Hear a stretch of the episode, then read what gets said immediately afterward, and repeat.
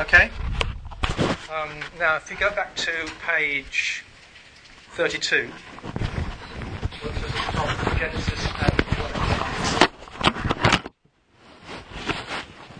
uh, I'm not going to. Um, I'm going to assume that my page numbers are all right from now on, but if ever my page numbers don't make sense, tell me, will you? So I think it's page 32, which says Genesis 1 and when on high. When on high is the uh, the first first word. Those are the first words um, of that creation story. That creation story in Babylon. Enuma Elish, uh, in the words, uh, is the Akkadian uh, the Akkadian opening words, uh, and the, it's it's common in Middle Eastern cultures to name something by its opening words. So in the Bible, the, um, the Jewish name, the Hebrew name for the book of Genesis is Bereshit, which is which means in the beginning, which are therefore the first words um, of the uh, of Genesis. When on high, are similarly the first words uh, of that Babylonian that Babylonian creation story. So on page 32, comparison of these two, the basic order of events in When on High parallels Genesis, and there are similarities in points of detail. For instance, Tiamat, who comes in that story, um, that her name may be etymologically related um, to the word Tehom, the word for the deep in Genesis. And if it's not actually etymologically related, then the one might remind an Israelite uh, of the other. When you heard the word Tehom, it could easily make you think about Tiamat in that story that you knew that your neighbours told um, each year. Humanity is created to serve the gods in both stories. And there are similarities in other Mesopotamian creation stories where um, humanity is created from clay, uh, the same as in Genesis. Somebody asked in that person, why was uh, Adam made from the dust of the earth? I'm tempted to say, well, what would you make? What would you have made Adam out of? Um, the uh, admittedly, the word dust is a bit, um, I think, is a misleading bit of translation. It means it just means dirt, made out of the stuff that's there, made out of the matter that's there. Um, and uh, there's part of the um, what lies behind that uh, is the fact that uh, the word for ground in Hebrew is Adamah, and the word for a human being, or humanity, is Adam. Um, so the very words suggest a kind of linkage between uh, humanity and the earth. Um, and you can kind of see why. Because I'm afraid, guys, that when you die, you become the soil. The, the soil eats, Adamah eats up Adam at the end. So it's appropriate that that's appropriate. That should be the end because that's kind of uh, other Mesopotamian stories refer to a tree of life uh, and to water of life. So you can see overlaps in the um, symbolism that they use. Paragraph 2. Both these documents, Genesis and When on High, assume that behind the human and the physical world there are ultimate personal realities. In other words, their worldview is theistic. And that's something that Genesis and the Babylonian story have in common over against um, stories about creation that emerge from Western, modern Western culture uh, where you don't um, assume that there are ultimate personal realities behind the physical world and the human world. But in When on High, the ultimate realities, Apsu, Tiamat, Mumuk, are still tied up with the material. There's no real concept of beginning in the Babylonian story, since matter itself is eternal. Genesis itself doesn't actually say um, uh, well, it's probably Genesis doesn't doesn't make a declaration about the origin of matter. It's kind of presupposing because it's a matter. Uh, but there are other passages of the Old Testament that make clear the assumption that, that God did bring matter into existence. And the ultimate realities in the Genesis story uh, are the gods, because the gods um, came from those ultimate realities. The gods aren't eternal. The gods are material. So, paragraph 3, when on high thus makes no clear distinction between gods and human beings. Both are made from matter. Both multiply by means of biological reproduction. The life of the gods reflects the life of human beings. They marry, they procreate, they enjoy family life, if that's the right verb for it, um, they eat and drink, and quarrel. Disunity on earth is mirrored in disunity in heaven, or rather is the mirror of it, depending on which way around you, you look at that. The gods can be perplexed and fooled and frustrated. They are harsh, malicious, and they rejoice in evil. Evil is a permanent supernatural reality. There's no morality in heaven except the morality of violence. Gods can die. Now, all through, all through this, imagine the Israelites in Babylon knowing that's what their neighbours believe, and uh, imagine how powerful a gospel story is the Genesis 1 account of creation, therefore, set over against that. Contrast Genesis' assertion, then, that sin and conflict and trouble are not ultimate realities. They don't derive from an original, an original lack of coherence in being itself. They derive from the failure of created beings, animal and human. God is one. Uh, one or two people picked up the uh, "Let us make humanity um, uh, or uh, and or the notion of God be, of, of human beings coming to be like us. Um, the the Old Testament as a whole doesn't assume that God uh, is sits there on his own in heaven, or possibly the three of them. Um, it's, uh, or at least they don't realise there are three of them. There's somewhat later. There's somewhat later. It assumes there's lots and lots of supernatural beings, and in that sense, it's quite like the, the assumption in Babylon, except that in Israel, uh, the Israelites know, or at least they're supposed to know, that there's one of these beings who is really totally different from all the other ones, and who is the origin of their being, so that they are, as we usually would say, angels, sons of God, sometimes the Old says. Um, but Yahweh um, is, is of a different order of being from any of those. Nevertheless, it may be that when Genesis talks about let us, maybe God's associating himself with, the, uh, with these other characters. Uh, maybe it's like uh, when Queen uh, is making a pronouncement and she says, We have decided. Well, which means I have decided. Um, what it isn't, uh, at least in the awareness of the people who wrote Genesis um, and the people who are listening to it, is an indication that they knew about the Trinity. Now, of course, God knew that He was Trinity, so maybe in inspiring it, in, in fact, God was smiling to Himself um, about the fact that He knew that He was they um, in, in, this other sense. But that isn't what um, God was inspiring the writers to say for the sake of their readers. Um, and what more you have an indication of in Genesis 1 is that fact that you're reaching, as we saw on Monday, uh, an indication, of a point when something really important is happening, and God goes, goes in for this special act of deliberation. Um, and I think that's more, it's more that kind of rhetorical point, the significance of the, is the significance of the letters, rather than you should read some theological um, insight into it. One thing that Genesis makes, Genesis 1 in particular makes, well, both, both the stories make very clear, is that, God, is that there is one God who is in total control. Uh, in Genesis 1, the point is made simply by talking about God. That's it. Uh, one of the people put noted how when you get into Genesis 2 and 3, you get a different name for God. You get God talked about in a different way. Um, when you get into chapter 2, verse 4, um, when the second story starts, it says, In the day that the Lord God made the earth and the heavens. Now, um, the word God there is the same word, the same word God back in chapter 1. But when you get Lord in four capital letters, uh, what the translation is telling you is that this isn't the Hebrew word for Lord, when it's in four capital letters like that. It's the particular name of God uh, that Israel knew, the name Yahweh.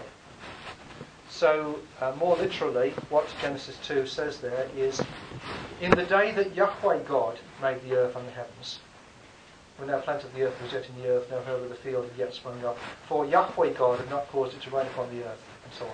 And that description, that title for God as Yahweh God, runs through chapters 3 and 4, uh, uh, chapters 2 and 3 um, of Genesis. It comes hardly ever again in the Old Testament. Uh, the significance of the name Yahweh that it's the name that was especially revealed to Israel. Uh, and so what Genesis 2 is doing is saying, well, you know about that talk about God back in Genesis 1? Well, it was our God. He is the one God, and that's actually made by running together, that, that point is made, by running together those two terms, Yahweh and God, in this very rare fashion um, in Genesis 2 and 3. But whether you're just talking about God, 1, or you're talking about of Yahweh God in Genesis 2 and 3, it's very clear that there is the one God who is in total control. God is one. So back in my paragraph 3 on that sheet, God is not material. God, God is not made of matter. You can't, you can't, and you can't ask the question, well, who made God and where did God come from? God has no beginning, no birth, and God has no end, no death, in the way that those little gods can. God is independent of the natural order, and thus God cannot be manipulated, as the Babylonian gods could be. God is not human-like in the sense of being involved in marriage and eating and so on. God is good and gracious. Paragraph 4. In High, Marduk predetermines earthly events. Uh, and that's kind of good news because it means the stability of the cosmos is guaranteed. The, the stars uh, are the means whereby um, Marduk determines what will happen. That's astrology, astrological religion, religion has its background in Babylon, uh, and the relation of Marduk to the cosmos um, presupposes that. In contrast to that, in Genesis, there is a personal will of God being worked out. But events are not predetermined. God has a personal relationship with human beings. God is boss, but you can knock at his door.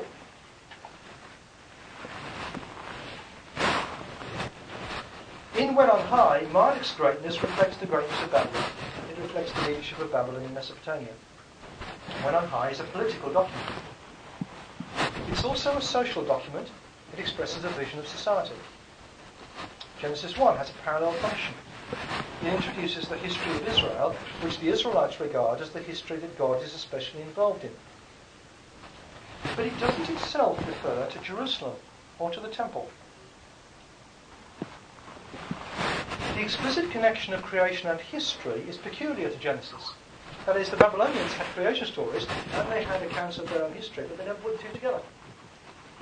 We, take, we kind of assume, take for granted, the idea that the Israelites wrote a story that started off with creation and then went, went on through their story down through the centuries. But if, if you weren't so used to that because it's in the Old Testament, it would be very weird.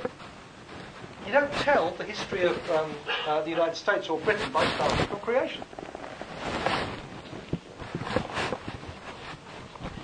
In When on High, humanity is made through the recycling of trash. The creation of humanity is an afterthought. In Genesis, the creation of humanity is the high point of the story, in Genesis 1, or the centre of the story, in Genesis 2. Genesis has a positive theology of work and a positive theology of marriage. Does this mean work existed before the fall? Said somebody, obviously not liking the idea. I'm afraid so, guys. You were created, we were created to work. Both in different ways in Genesis 1 and Genesis 2. Um, in Genesis 1, uh, we were created to subdue the earth. And the word that the verb used there is the word that you, use, that you, you would use for tame the lion. Which is interesting because, you know, my understanding of creation used to be that God created a place that was very much like the beach at Malibu, and my job was simply to lie there and enjoy the world. But it turns out, I started reading Genesis over the years, it wasn't like that. I'm afraid that God created the world as a place for us to, in a sense, as an unfinished project. um, in which lions did not lie down with lambs, um, and it was our job as human beings to get them to. Oh, thank you very much. It was our job to subdue the earth. And instead, that makes it more interesting that when this creature shows up, which isn't designed to obey God, um, Adam and Eve's job is to, to, to, to subdue the creature, and in, instead they let themselves be subdued by it. In Genesis 2, the equivalent uh, is that the human, first human beings are created in order to serve the garden for God. Um, literally, it is the word to serve. Um, you are created to serve the garden, uh, according to Genesis 2. So uh, that's true before there's any sin in the world. Now, sin, sin in the world makes the word that was designed to be fulfilling and, in a sense, easy and enjoyable, worthwhile, turns it into something which is which is hard work, tough work, laborious work, toilsome work. Um, but uh, but as as with the relationship between the sexes uh, and the other aspects of the way that God created created the world, um, the uh, those those aspects of the world were there before there was sin in the world. What sin does is then screw them up, not um, not not cause work to be invented, but cause work to be hard work in the bad sense. Say the um, significance of comparing Genesis 1 to the Babylonian creation story is to bring out what a wonderful piece of work it was for the Israelites in exile. When these Babylonian creation stories were first discovered um, a bit over 100 years ago, people said, um, "Oh, that's where the that's where the Israelite creation story came from." And people, "Oh, that's worrying." But you need to If that, that's where it came from, only in the sense that when the Israelites heard the Babylonian creation story, as it were, some prophets amongst them said, That can't be right. That's not the real truth about God and the world. Now I'll tell you a creation story that tells you the real truth about the relationship between God and the world. And um, it would have been, I, I, like to think of the Israelites in exile. Uh, being so excited by this story that brings home uh, how great their God is uh, and the real nature of creation. Um, anybody want to ask anything about that? Mm-hmm.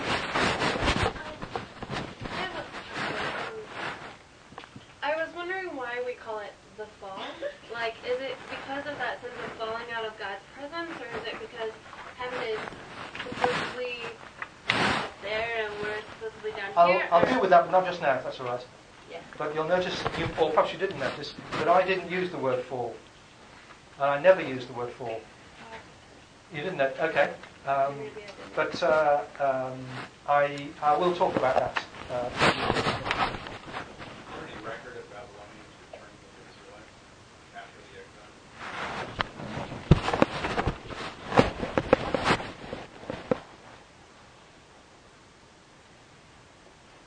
No.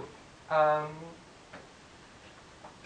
and my, I, I should, th- I, I suspect there's evidence of this, but I, but I, I don't know where I, I'd lay my hands on it. Uh, that, Babylonians got converted, they got converted, as it were, in Babylon, because one of the things about the exile to, to try to to get your mind around is that no, let's again. The very fact that Ezra, and for that matter Nehemiah, and for that matter Jews in Babylon even even today. Um, the very fact that they were there shows you that you must think about the exile as all that in 587. They'd all been back um, it wasn't a huge number that went, and of the ones that went, um, not a huge number came back. Uh, lots of them stayed there. So that from then on, uh, the, uh, that, that's the beginning of that's what that's the way that exile became dispersion. That is, people who, the, the Jewish people scattered over the world, they were free to go back, but they didn't go back, they were spread about.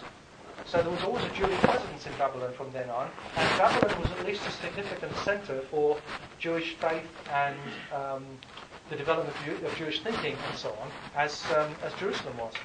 So uh, my guess is that you'd find um, numbers of Babylonian people uh, being converted, but they would have been converted in Babylon rather than, as it were, they didn't need to come to Palestine to be converted, they Jews. But, that, but, but I, I need to go and do some research on Wikipedia to prove that I'm right.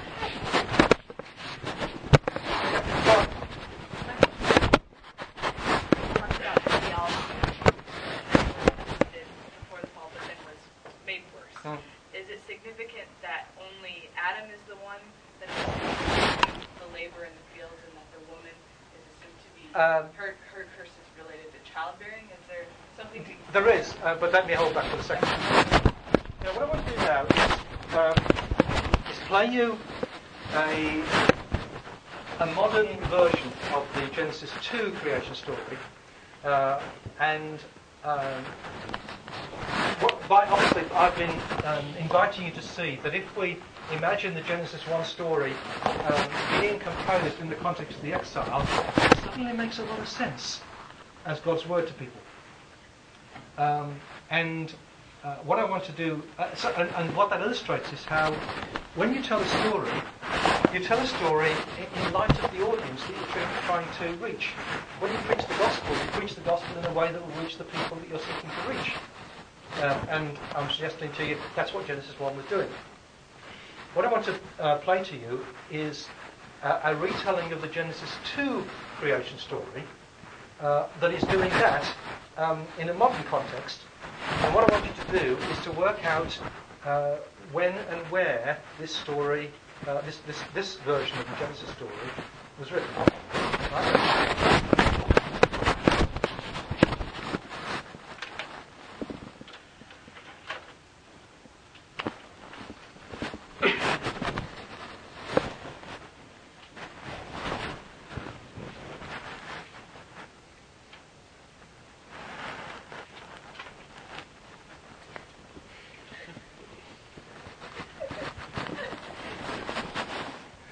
The time God formed the man's body from the dust of the ground and breathed into it the breath of life. And man became a living person.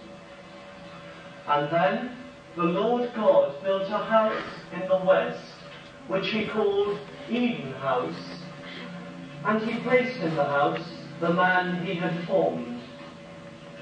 The Lord ensured that the house was in perfect order, with electricity, central heating, and food and cooking equipment in the kitchen. He put all sorts of furniture in the house, and in the living room, he put a television set with four channels. The Lord God placed the man in Eden House as its householder, to take care of it and to keep it in the order in which God Himself had put it. But the Lord God gave the man this warning. You may watch any of the programs on the television except for the fourth channel. This is the channel of the knowledge of good and evil. This you may not watch. For this channel will open your eyes to make you aware of right and wrong, good and evil. If you watch this channel, you will be doomed to die. The Lord decided that it was not good for man to be alone. So he resolved to make a companion for him, a helper suited to his needs. So the Lord God formed from the soil every kind of machine. Among them were a washing machine for man's clothes, an electric toaster for his breakfast, a typewriter for his writing, a calculator for his calculations, and a record player and records for his entertainment. And he brought them to the man to see what he would call them. And whatever he called them, that was their name. But still, there was no proper helper for the man. He needed someone who could combine all the skills of the the machines. And then, the Lord God caused the man to fall into a deep sleep and took one of his ribs and closed up the place from where he had taken it, and made the rib into a woman. This is it, Adam exclaimed. She is part of my own bone and flesh. Her name is woman because she was taken from a man. Now this explains why a man leaves his father and mother and is joined to his wife in such a way that the two become one person. The house was just the right size for the two of them to live in, and it never occurred to either of them that it ought to be any larger. They had no need of money, for God had provided all that they required. But neither of them were aware of this. They had no reason to disagree with one another, and nothing to fight for. They were completely satisfied in their innocence. Then, one day, a parrot flew into the house through the window. He was proud and continually talking to himself and admiring himself in the mirror. In the evening, while the woman was in the kitchen, he spoke to her. What did I do today? Of course we're allowed to watch it, replied Eve. It's only the fourth channel that we're forbidden to watch. God says that if we do, we will die.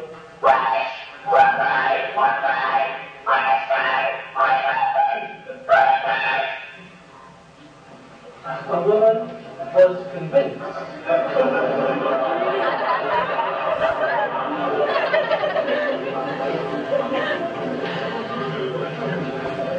she went into the living room where Adam was and switched channels.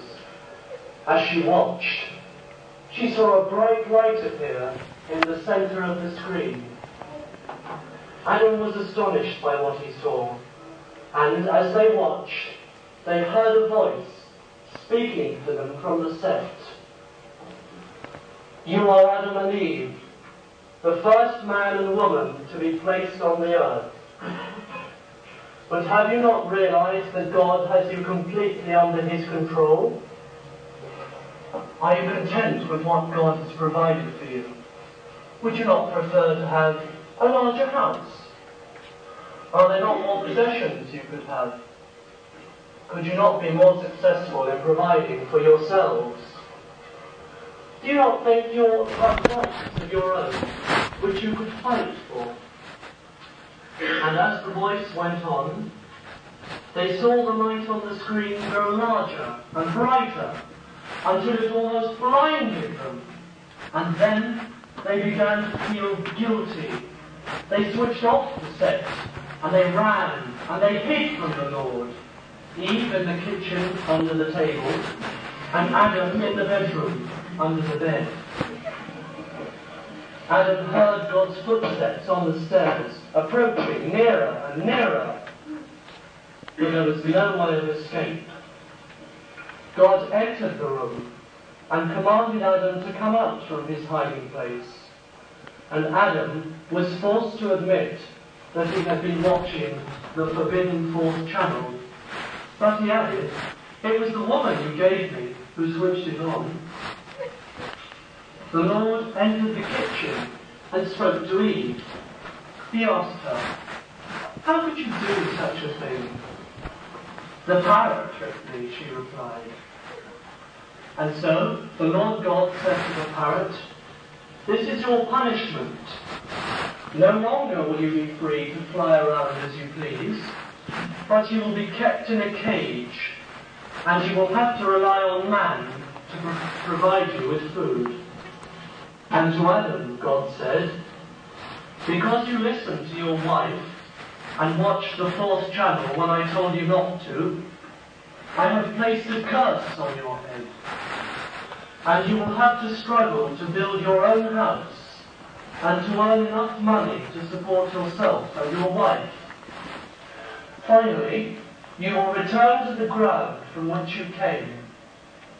For you were made from the ground, and to the ground will you return. Then the Lord God threw Adam out of Eden house, and he locked and bolted the doors, and took away the key, and barred up the windows, so that they could not return. Here it is, please.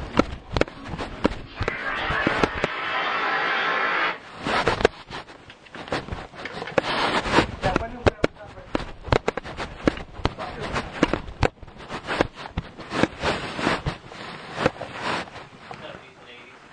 Good. 70s more, uh, I think, actually. Yeah. What, how do you know? Record player. Right? Typewriter? Yeah. Four channels? Typewriter. Yep. Monty Python? Parrot is straight out of Monty Python.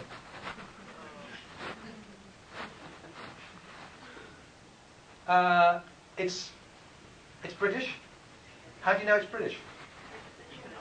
No, no, that doesn't tell you anything. Because that's the guy who's reading it was British. Uh, but that doesn't tell you who wrote it. Oh, um, yeah. It's not really a, an, an American term. You don't be able to call something That is a British term, actually. no, I don't think so. but there are bits of vocabulary. The word telly uh, is one. Um, um, I think there are others, but I can't, I'm going to come remember now what they are. But there are, there are linguistic, there are, there are little indications that the that the dialect uh, of English um, that the person who wrote it speaks is um, British rather than American. Here's a kind of trick one. It, as some of the laughs indicated, it, it, it's pre-feminist, right? Um, and yet it was actually written by a woman. Uh, which is another. Uh, you can't tell from. The, there was a, a British guy reading it, doing it, but you can't tell. You couldn't tell from who's doing it, uh, who wrote it, and um, and say it was uh, it was a British person as it happened. It was one. Yeah. She left out the first okay, so um, so so a suspicious um, interpreter can uh, can see what's going on there. Yeah. um, now, what, what shaped by the time and Mm. the place and the audience, Mm. but not by the way the person who wrote it was shaped by their context. right? Yes. That part of it as well, Uh, you mean with regard to Genesis or with regard to that? with regard to Genesis, probably. How the author was shaped by the. Co- And maybe the was it Steve Jobs' argument for the Dave Jobbin, yeah. Dave Jobs' Yeah. argument. Um, Ye- yes, when, when, when we come to the patriarchy thing, it'll come out. Remind me, I'll try and say something about it, but remind me of that. Thank you. Now, one of the, I think what, what, one of the reasons why I find, uh, what, one of the things that emerges from that thing we'll be doing tonight is that uh, you can actually get most of the answers to the questions uh, with regard to background. Um, if you uh, if you're not um, a, an Anglo-American, you probably would find it harder. Uh, you'd have to, as it were, discover more in order to get, in order to know the answer to those questions. There are some bits of the uh, of the answers to those questions about background that you uh, would it would take a very long time for, a, for an Anglo-American to discover. For instance, I know because I was there that there was a point uh, when British TVs had four knobs, but, but there were only three channels because it was before the introduction of Channel 4. And so that particular little motif was really clever uh, in the story in picking up the fact that, that we all did have, well, at least many people uh, had, did have TVs in which there were four knobs but only three channels. Um, now, now, one of the things that illustrates for me is that um, it's we, we need to, to combine a kind of a sort of confidence about the, pos- the possibility of understanding 80% um, of Scripture, 90% of Scripture, um, in terms of the cultural background, the things that come out of its context, and so on. Recognizing that there's 10% we probably will never get, but being willing to shrug our shoulders about that.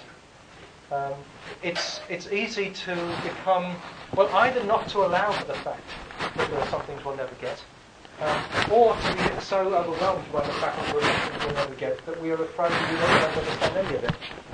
Uh, and but those two extreme uh, assumptions are both wrong, I think. Uh, it's with a little bit of thinking and, and, knowledge, you'll discover most, you'll discover a lot. Um, and that's even true when you're going quite cross-culturally, uh, as you are when you're reading scripture, going cross-culturally not only um, geographically, uh, but also chronologically. But that does remind me of a neat comment that somebody else, somebody made in their posting about how the, cultural assumptions about um, family and so on uh, in the Genesis, or particularly Genesis 2 and 3, 4 stories, uh, were, were, more like, um, suggested more the, the life of Asia than the life of the United States. Uh, and what was it a good idea to try to interpret um, the Bible against an Asian background? Uh, and I'm sure that the answer to that is true. The answer to that is yes. Um, the same is true about an African uh, background. Um, and uh, it reminded me um, of that I always remind you uh, that the Bible is an Asian book. That Jesus was an Asian person.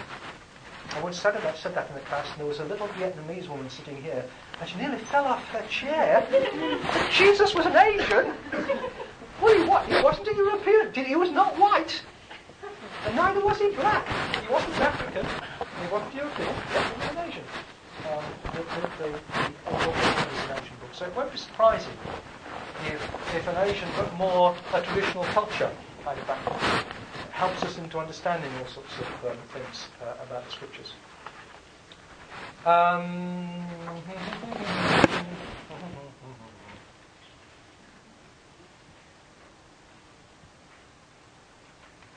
uh, we'll now I'll, I'll, I'll, say a, couple of things. Going to, I'm going to do page 33.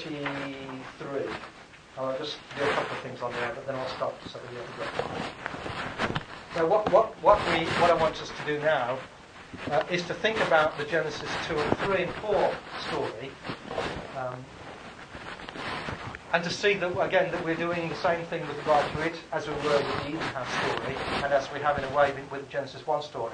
Uh, asking with regard to Genesis 2 and 3 and 4, what's its historical background? There's a number of you in your postings said, well, what's the, what's the background here? What kind of context is this speaking to? Um, uh, let me, as it were, warn you about the negative results of this before we go down it. Um, which are that, that in my opinion, asking about the historical background of Genesis 1 and asking why the story works the way it does in light of the historical background is really fruitful. Uh, it's possible to come to a reasonably secure answer and to discover things on the basis of that. When we come to do that with regard to the, to the Adam and Eve and the Cain and Abel um, story, uh, the results are much more mixed. Uh, there, there, are lots of possible theories, and it's those possible theories that we'll have a look at um, after the break on page 33. Uh, but there's such a variety of theories, such a variety of possibilities open, with no way of, dis- of, of, of making or deciding on the right one between them, um, that you end up as you're having to say, well, honestly, we don't know. Uh, and, and that illustrates another thing about how what interpreting the Old Testament and Paul and the Testament is like. Um, different sorts of questions work with regard to different sorts of passages. Different sort of questions don't work with different sort of passages asking the question about the historical background of Genesis 1 works. In the end, uh, asking the question about the historical background of Genesis 2 and 3 and 4 doesn't work very well. And how and why that's so, we'll look at after the break. Go away for 20 minutes, come back.